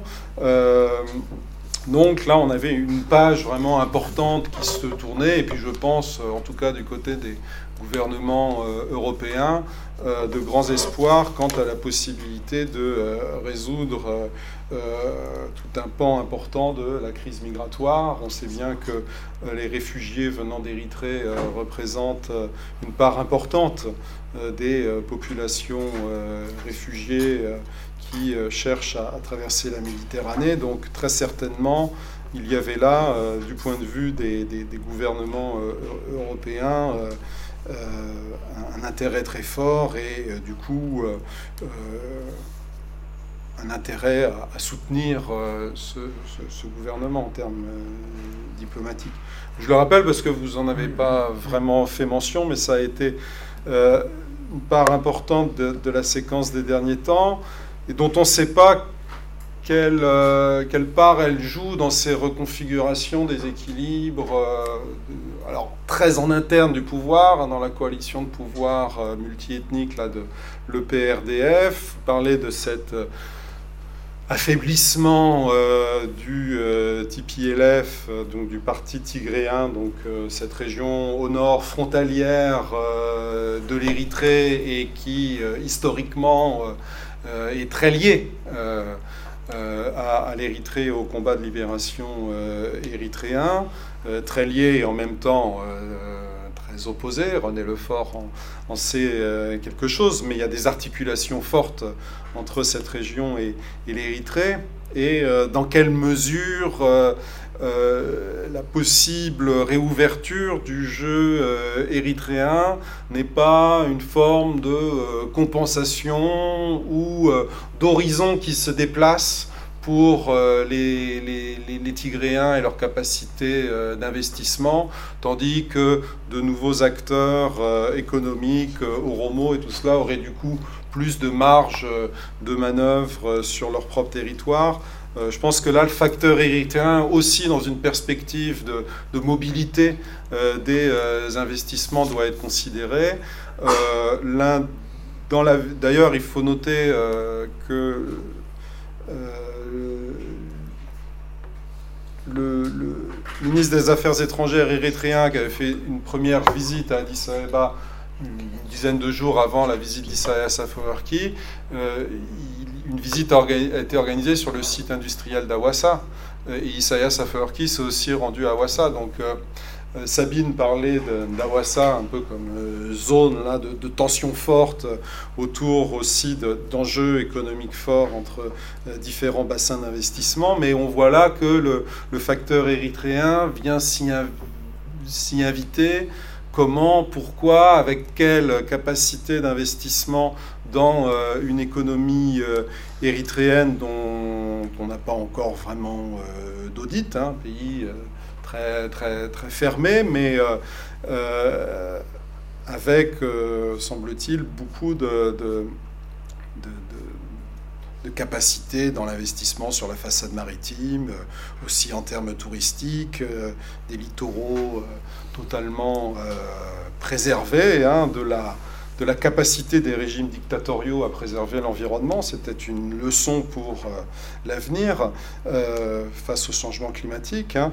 Euh, non, mais l'Érythrée, de, ce point de vue-là, d'un point de vue environnemental, a été extrêmement vertueuse et, sans doute des, chefs de gouvernement écologistes seraient totalement séduits par cette capacité écologique d'un régime dictatorial.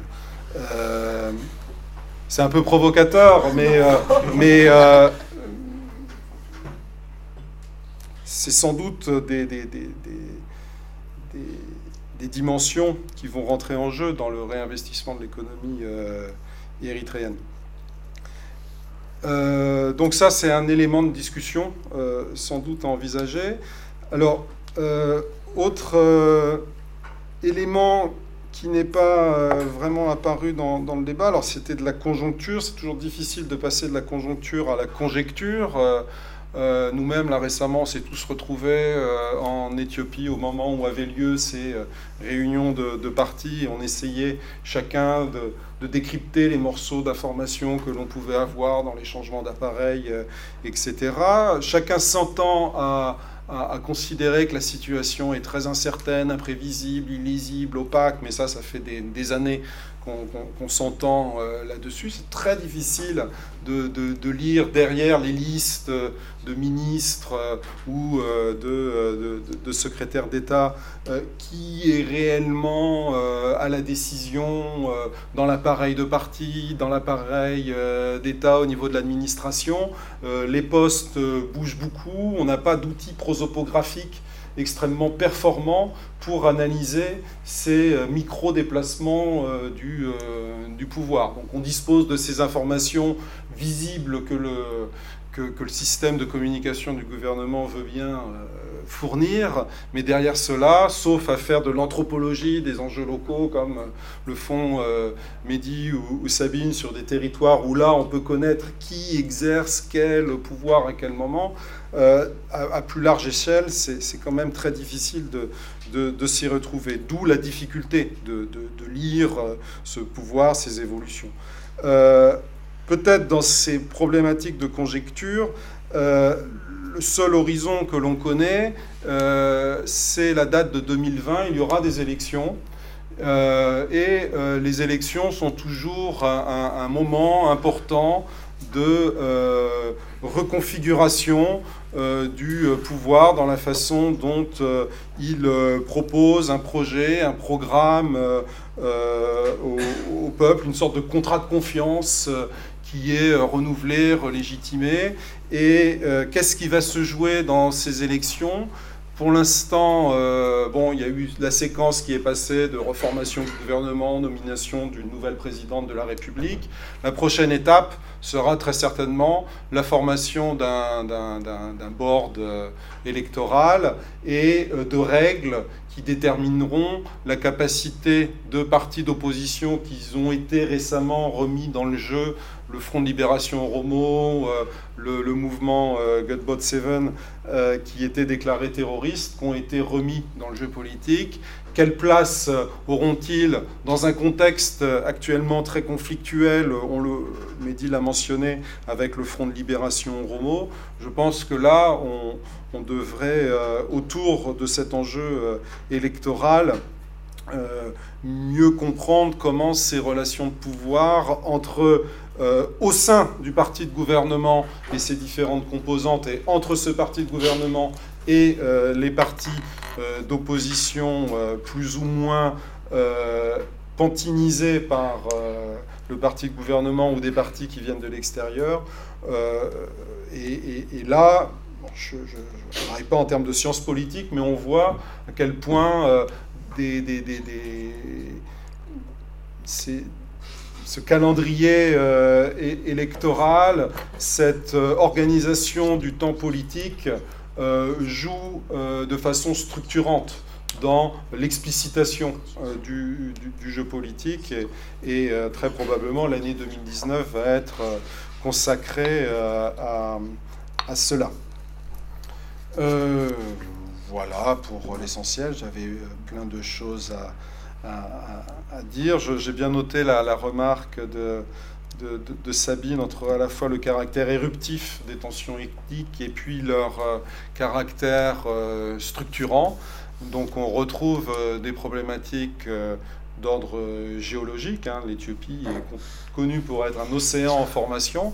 On a à la fois des éruptions volcaniques dans la, dans, la plaine Afar, mais dont on connaît caractère structurant d'un point de vue euh, euh, pédologique. Euh, mais on, peut aussi moi, c'est ce que j'essaie d'observer dans, dans, la longue durée depuis le XVIe siècle, comment cette carte ethnique qui semble fixée et autour de laquelle il y a beaucoup de concurrence, elle est sans cesse, euh, euh, c'est des failles, euh, des micro-failles qui sont sans cesse en mouvement, qui sont sans cesse en train de se recombiner à des niveaux vraiment micro-local, mais qui finissent par interagir à un niveau plus macro jusqu'à pouvoir basculer sur des recompositions beaucoup plus larges et, structurantes. Et cette carte de l'Éthiopie fédérale, hein, euh, il faut savoir qu'il n'existe pas de version officielle des tracés euh, des différents districts tels qu'ils existent aujourd'hui, car ces districts sont au jour le jour constamment euh, réajustés par relation, soit à l'intérieur de chaque région, soit entre régions, d'où les conflits entre Amara et Tigray au niveau Wolkaït. Enfin, il y a toutes sortes de micro-conflits qui sont réajustés en permanence et sans qu'il n'y ait aucune carte officielle qui fasse autorité. Donc c'est, euh, et ça je pense c'est un fait vraiment euh, important pour comprendre cette euh, Éthiopie d'aujourd'hui. On n'a pas de cadre référentiel fort qui impose une, organisation territoriale administrative du pouvoir, mais des rapports de force institués à chaque échelon de, de la structure étatique et qui ne cesse de jouer, d'interagir en permanence. Donc le, le, conflit, la conflictualité fait vraiment partie euh, de la dynamique euh, politique. je, vous interromps parce que on voudrait laisser un petit peu de place. J'avais terminé. À la discussion, bah, c'est parfait. Alors merci beaucoup. Euh, d'ajouter encore un petit peu plus de, matériaux à cette, à cette discussion. Mehdi et Sabine, est-ce que vous voulez répondre rapidement avant qu'on passe aux questions? Très rapidement, juste pour. Euh, je vais répondre sur, sur l'Érythrée et puis sur les élections. Euh, alors, sur l'Érythrée, euh, il y, a trois choses qu'on peut dire. je souscris tout à fait à, la mention de, de l'Union européenne et, de des politiques migratoires.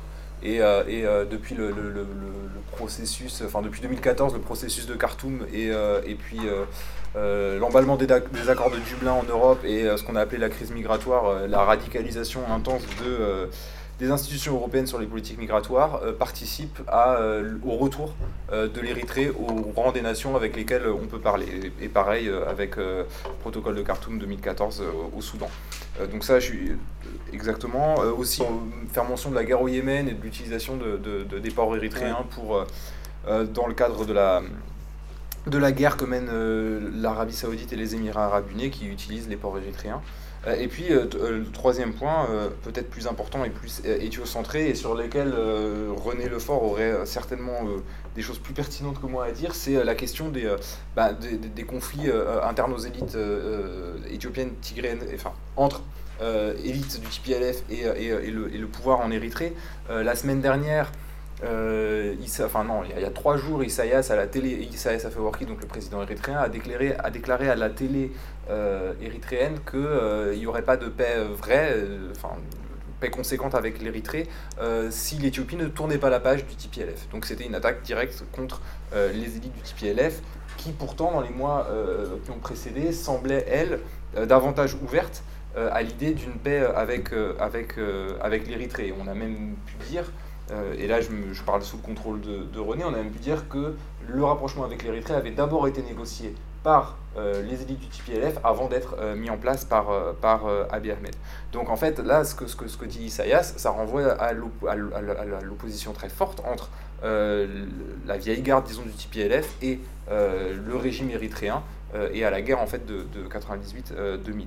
Donc ça, ça va contre euh, les choses qu'on voit notamment sur euh, les réseaux sociaux, euh, l'idée que ça y est, rapprochement avec l'Érythrée donnerait lieu à l'émergence du Grand Tigraï, cette espèce de, de, vision qui voudrait que, que sous prétexte qu'ils parlent la même langue, tous ces gens, tous ces gens-là s'entendent à merveille. Et je, je, laisse pour Juste sur, sur les élections, et pour continuer à, citer René Lefort qui, est là, effectivement, euh, les élections euh, ne sont pas euh, à l'agenda politique et n'ont pas été soulevées lors du dernier congrès d'IPRDF. C'est un vide qui est remarquable. Alors, Certes, l'échéance est relativement loin, certes, jusqu'à présent, les élections législatives étaient tout à fait formelles, mais d'un autre côté, comme le dit Loi, il serait bienvenu de reprendre la forme démocratique pour la transformer en quelque chose d'un peu plus signifiant, et notamment par la constitution d'un board, etc. etc. Euh, il faut reconnaître que jusqu'alors, la pratique de la coalition au pouvoir a cherché à désorganiser l'opposition, à lui retirer euh, toute capacité d'expression, euh, tout soutien populaire, etc. etc.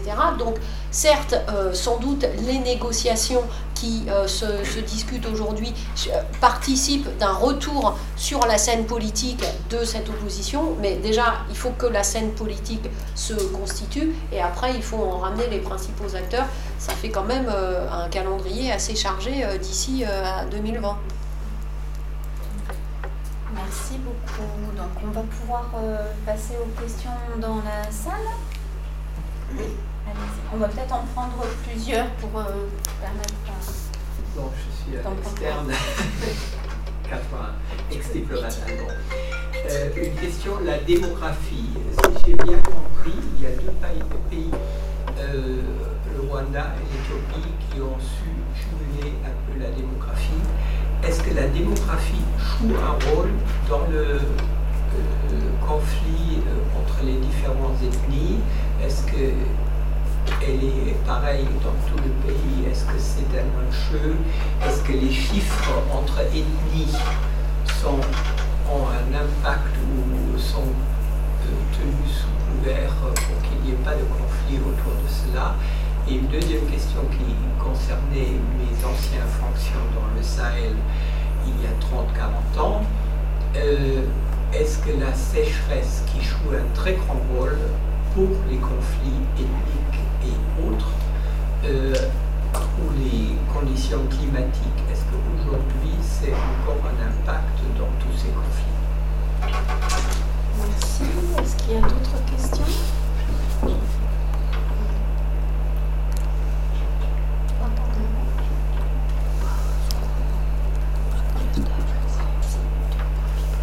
Euh,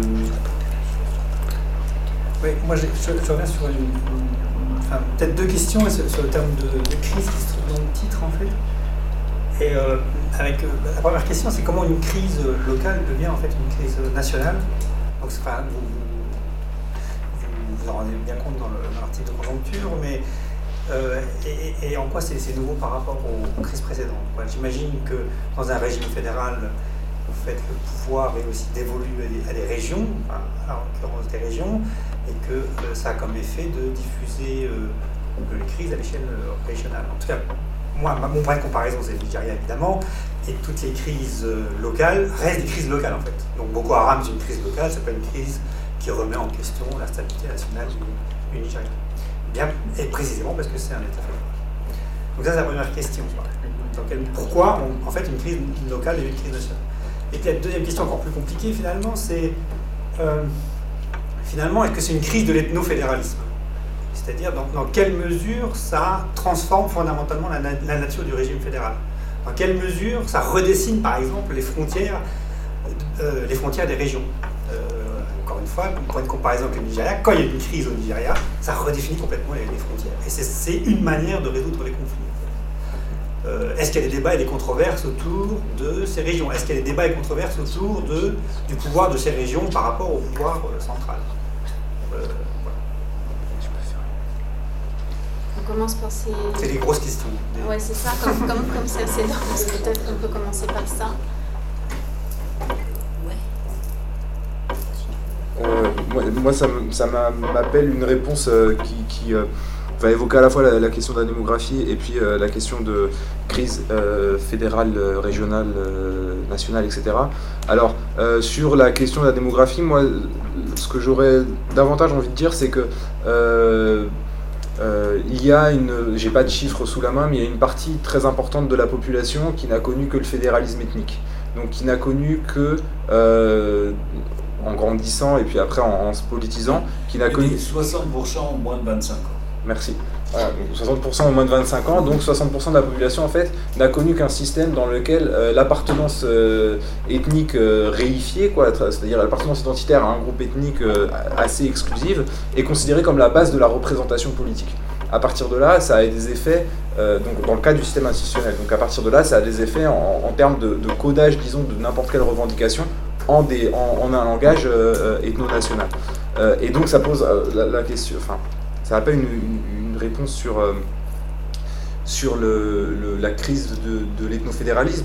À mon sens, c'est vraiment plus une crise de l'ethnofédéralisme que simplement une multiplication de tensions locales, parce que une multiplication des tensions locales, ça peut donner effectivement lieu à la, au, redessinage de cartes qui sont, comme le disait Loi, de toute façon pas fixées. Là, on voit sur cette carte les enclaves du Bénichangoul en Oromia.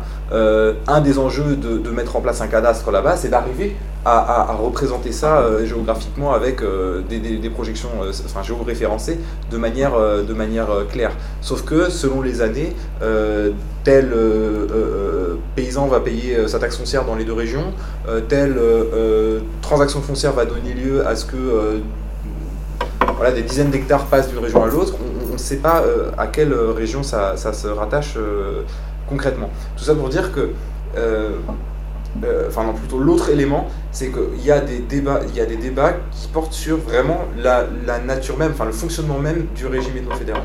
Et le 23 juin, Abiy Ahmed, ce qu'on cite dans, l'article, fait des déclarations qui, étaient impensables dans la bouche de Medles Zenawi sur le fédéralisme ethnique en tant que tel. C'est-à-dire, si euh, et, donc en ça, il s'oppose aux, interprétations fondamentalistes dont je parlais tout à l'heure de la, part des élites euh, régionales.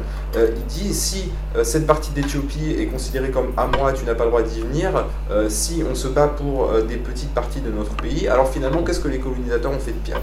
Quel est le prix de nos millénaires d'indépendance si on en vient à se battre pour ça?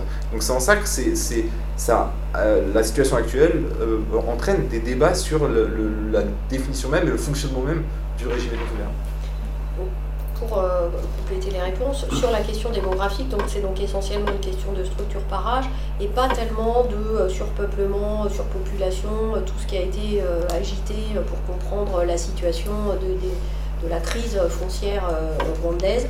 La question des émeutes de la faim, maintenant, elle est un peu plus compliquée. Dans quelle mesure ces, ces mobilisations s'ancrent en fait dans, quelque chose qui serait plus économique.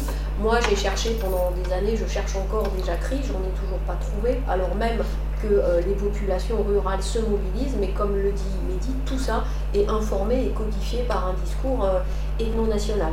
Néanmoins, euh, il y a une capacité, il y avait jusqu'alors une capacité étonnante de l'État à encadrer un micro-foncier extrêmement vulnérable mais bon, pour, l'instant, c'était la, question ne se jouait pas là.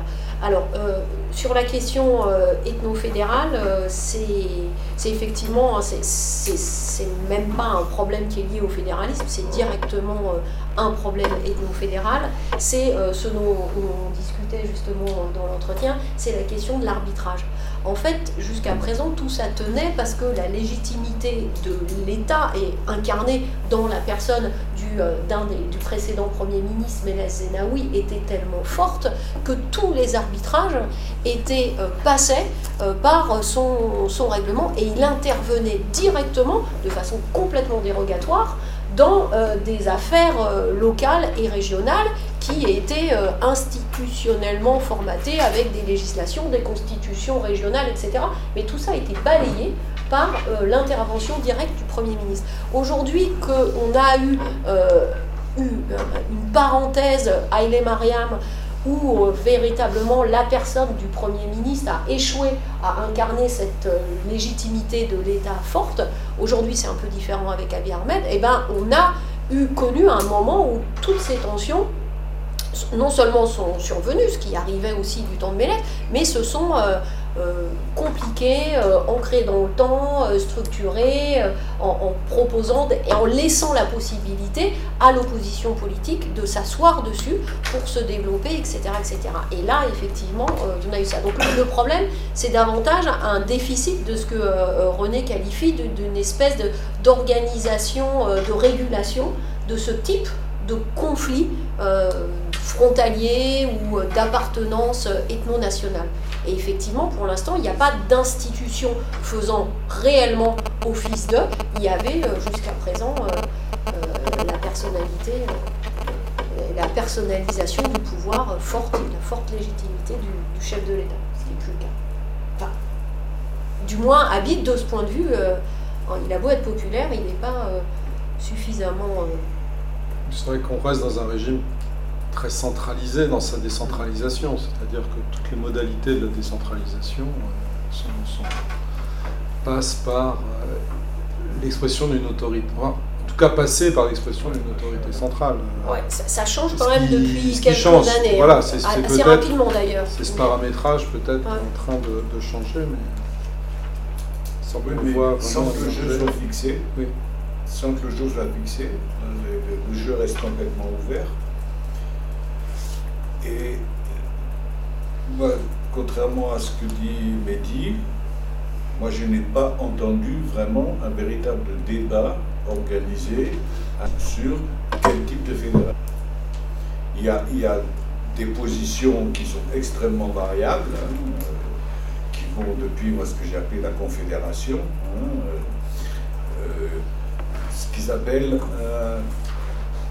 je crois, un fédéralisme consociationaliste, hein, c'est-à-dire c'est un fédéralisme dans lequel euh, chaque ethnie, quelle qu'elle soit, est représentée de façon égale dans le pouvoir fédéral, quel que soit son nombre, et dans lequel le pouvoir fédéral ne peut fonctionner que par consensus.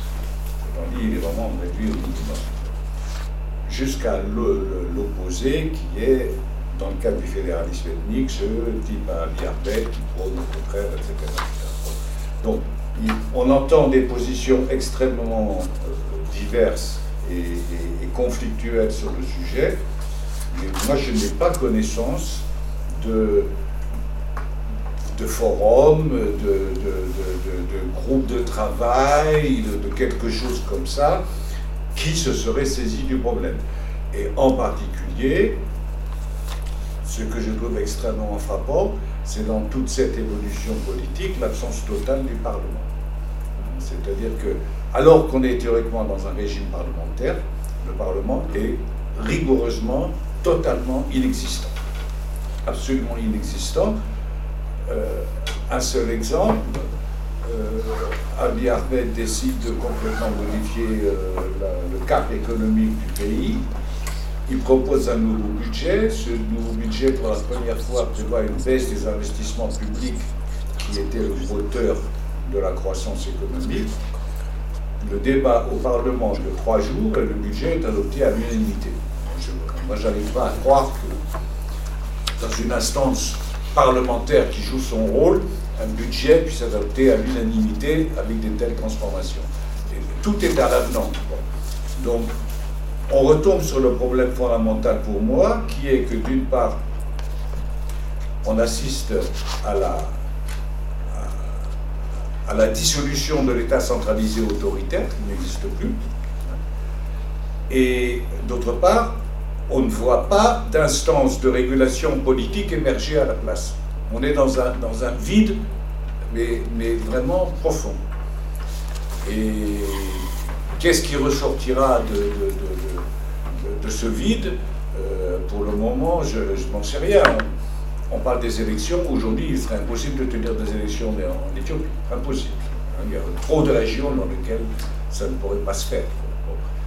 Euh, donc, euh, l'échéance électorale, pour moi, est très hypothétique. Hein. D'ailleurs, j'ai été frappé hier, ils ont sorti un document sur le plan de travail du gouvernement. Il n'y a rien sur les élections. C'est même pas mentionné. Même pas mentionné. Il y a la privatisation de ceci, de cela, machin, les trucs de santé, on revoit l'éducation, aussi on ça. Mais il n'y a pas un, pas une fois de figure dans le plan de travail du gouvernement, si je me trompe, le mot élection. Et il y a des, activistes politiques qui disent que c'est absolument délibéré, hein, qui pensent qu'effectivement, euh, on assiste aujourd'hui à ce que j'ai appelé, quelqu'un a appelé ça the, Great Elite Bargain, hein, la grande négociation entre les élites de l'opposition, de la majorité des différentes élites ethniques et tout ça, une espèce de grande négociation sur la répartition des postes et des ressources. Puis l'idée, c'est qu'au fond, une fois qu'on s'est mis d'accord, on fait entériner ça dans les élections. Mais, mais la légitimité de ce, ce pouvoir nouvellement reconstruit ne découlerait pas d'un rapport de force politique issu des élections, mais d'un rapport de force absolument interne à l'élite que simplement des élections cautionneraient. Merci pour ces éclairages supplémentaires. On a le temps encore peut-être d'une ou deux questions. Qui se situe un peu là-dedans. Euh, le, dernier congrès de, de l'UPR s'est quand même dit quelque chose, ça a duré des semaines, hein. ils ont quand même dû échanger, ou quoi ça s'est joué Non, non, il a duré deux jours, trois jours. pour dire deux choses, pour réélire. Euh, en fait, ils étaient d'accord sur rien. Hein. C'est ça le fond de la question. Et donc, ils se sont mis d'accord pour dire, puisqu'on est d'accord sur rien, on ne tranche pas, vous n'essayez pas de trancher sur quoi on est en désaccord. Et donc, ils ont tranché sur deux choses. Ils ont réélu Abiy Ahmed quasiment à l'unanimité, mais ça, c'était impossible de faire autrement. Sinon, là, c'était alors la, crise totale, quoi. Et d'autre part, ils ont dit, ils ont tapé du poing sur la table en disant on va rétablir la loi l'ordre. Sauf qu'ils n'ont absolument pas dit comment le faire. Ça fait des mois, des mois et des mois que Abiy Ahmed, euh, Workene, Lema Megersa, euh, Fitsou Marega disaient répète, euh, c'est fini, on va voir ce qu'on va voir, on ne tolérera plus, etc. Mais concrètement, il, ne se passe rien.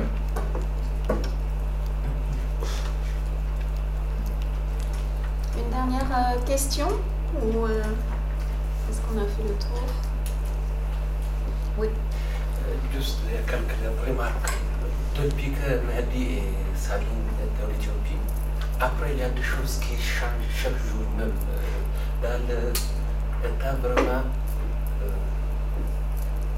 euh, rapide. Donc, j'ai entendu qu'il y a même la création de région Sidama. Oui.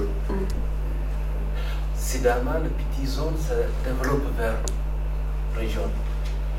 Euh, autre chose, il y a les noms de partis politiques qui changent. Les Opidio, les euh, Andem change vers des Opidios comme euh, L'autre, c'est la même chose. Mais l'alliance, toujours il faut regarder ces cas. Représentation de cabinet. 6 pour les Opidio, 6 pour la Mar, 2 pour les Tigréens, 1 pour Somalie, 4 pour le Sud et pour Afar. Gamela, Benishangul reste vide. Donc quand on fait tout le terrain, les gens disent qu'est-ce qu'ils font? Est-ce qu'on est vraiment représenté ou pas? Euh, il y a presque 108 millions d'habitants aujourd'hui. 108 millions d'habitants. Dans ce cas, le, René pose une bonne question. Il y a vraiment euh, espace politique vide, euh, euh, vraiment profond, oui, mais il n'y a rien comme les choix, parce que déjà, il y a des gens derrière qui donnent devoir après devoir pour Abiy pour le tourner euh, de leur propre chemin et penser, bloqué par d'autres problématiques locales qui émergent chaque jour. Donc l'élection, elle a parlé qu'il y aura élection. Abiy Ahmed ne va pas changer. L'élection aura lieu en 2020. Mais les autres, presque majorité de euh, Parlement ni les partis politiques opposent. Pourquoi pas on peut prolonger la date d'élection? Il a dit non et non, il aura lieu, mais il faut le contrôler par système électronique. Euh, c'est ça qu'il a proposé juste il y a 3-4 jours que j'ai entendu. Euh, voilà. Et mais la question pour Sabine et Mehdi, il va aller jusqu'à où? Par cette méthodologie. Parce que René nous montre bon chemin de question parce qu'il y a vraiment le remplacement vide à propos des tâches vraiment euh, centralisées et le chemin d'option, il va aller jusqu'à où De cette façon. Parce que moi je vois quand même euh, une, juste autochtone de ce pays, euh, ce n'est pas le problème ethnique qui règne sur l'Éthiopie aujourd'hui. Jamais le peuple amara ni contre les Tigrés, contre les Sud, les Somalis. Non, c'est la méthodologie des partis politiques qui cuisinait ce problème ethnique et vraiment arrivé toujours amplifié contre la vérité politique du pays. Donc aujourd'hui, l'arme arrive, comme Sabine a bien placé, il arrive chaque jour. Trois camions d'armes vers Soudan d'origine turque chaque policier éthiopien les attrape chaque jour sur le monde, sans arrêt, jour, jour après jour. Donc, dans ce cas, elle va aller jusqu'à où C'est juste ma question. À répondre en 5 minutes, à peine. Joker. Personne. Eloi disait euh, on a toujours euh, en Éthiopie euh, annoncer l'imprévisibilité, l'inconnu, euh, l'incertitude, etc. etc. Moi, je pense que jusqu'à la, mort de Mélès, on avait quand même deux, trois scénarios possibles en tête. Quoi. on en avait deux ou trois. Maintenant, il y en a une infinité. Il y a tellement de questions qui se posent. Euh,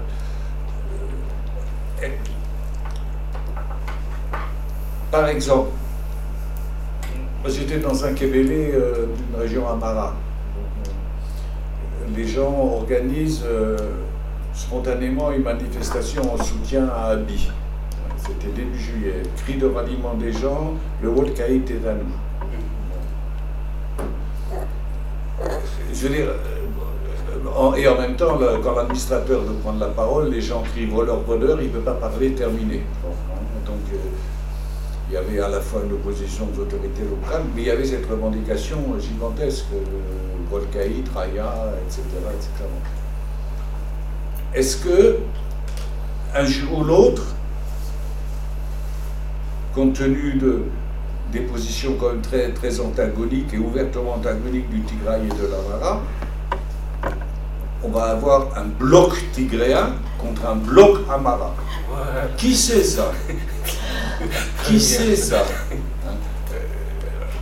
Moi, j'étais dans les, dans les, dans les j'ai passé euh, juste quelques temps dans, dans, la, campagne autour de Mekele à discuter avec des paysans, quoi. Ils, parlent des envahisseurs Amara. Ils disent pas euh, à ou je sais pas quoi. Ils disent on est menacé d'être envahi par les Amara. Hein. Et puis du côté Amara, il y a des jeunes qui disent nous on est prêts à mourir pour Raya et le Wolkait. Est-ce que c'est, comme on dit en Afrique de l'Ouest, des paroles parlées? Euh, Est-ce qu'ils le pensent vraiment? Il y, a trop d'inconnus, il y a, trop, beaucoup trop d'inconnus pour, pour imaginer quelque chose. Beaucoup trop d'inconnus. Mehdi, pour le mot de la fin. Alors, en plus, c'est pas une réponse. Euh, c'est bien, j'ai l'impression que ça soulève plus de questions par, que, de réponses. Par rapport à ce que dit René, moi, ce que j'ai vu notamment, c'est qu'il y avait beaucoup de fonctionnaires euh, tigréens qui travaillaient à, au Benishangul Gumuz, à, à, Assosa, beaucoup d'investisseurs tigréens qui étaient, et la plupart sont repartis. À Mekele, à Addis Abeba, euh, on entend beaucoup moins parler tigréen qu'avant euh, à Sosa, et c'est vraiment quelque chose qu'on sent dans l'espace public et qui est dit en tant que tel et qui est euh, assez, qui a été très rapide en fait. Il y a eu des massacres à Sosa en juin et depuis ça s'est fait dans, dans, dans, les mois qu'on suivi, alors que c'était des gens qui étaient là-bas depuis des années. donc c'est toujours dans, ce même dans le même esprit que, ce que disait René de, radicalisation, qui vont de pair avec, sur Facebook principalement, des discours euh, euh, ethno-nationaux, xénophobes très très forts. Euh, et puis, voilà. Et l'autre chose que je voulais dire, c'est que jusqu'où va-t-il aller vis-à-vis de cette question-là? Ben, J'ai envie de renvoyer quand même une nouvelle fois à, l'excellente note qui va sortir dans l'Observatoire de l'Afrique de l'Est, où là, le, parti pris des auteurs, c'est de dire tout ceci est très, enfin, a été orchestré par les services de sécurité et tout ceci est sous contrôle. Donc c'est une, euh, c'est pas moi je, je sais pas, je suis complètement agnostique là-dessus, mais c'est une, euh, voilà, c'est une, une interprétation et une, suggestion pour, euh, pour, ce qu'il va devenir. Euh, Abiy Ahmed, dans un ouvrage qu'il a publié. En... Ah, tu l'as la traduction? On est en train d'y travailler. Ah. Et la deuxième partie est intitulée La force vient avant le leader, mais pour que la force soit active, elle devra attendre le leader. C'est pas un beau mot de la phrase. Merci beaucoup.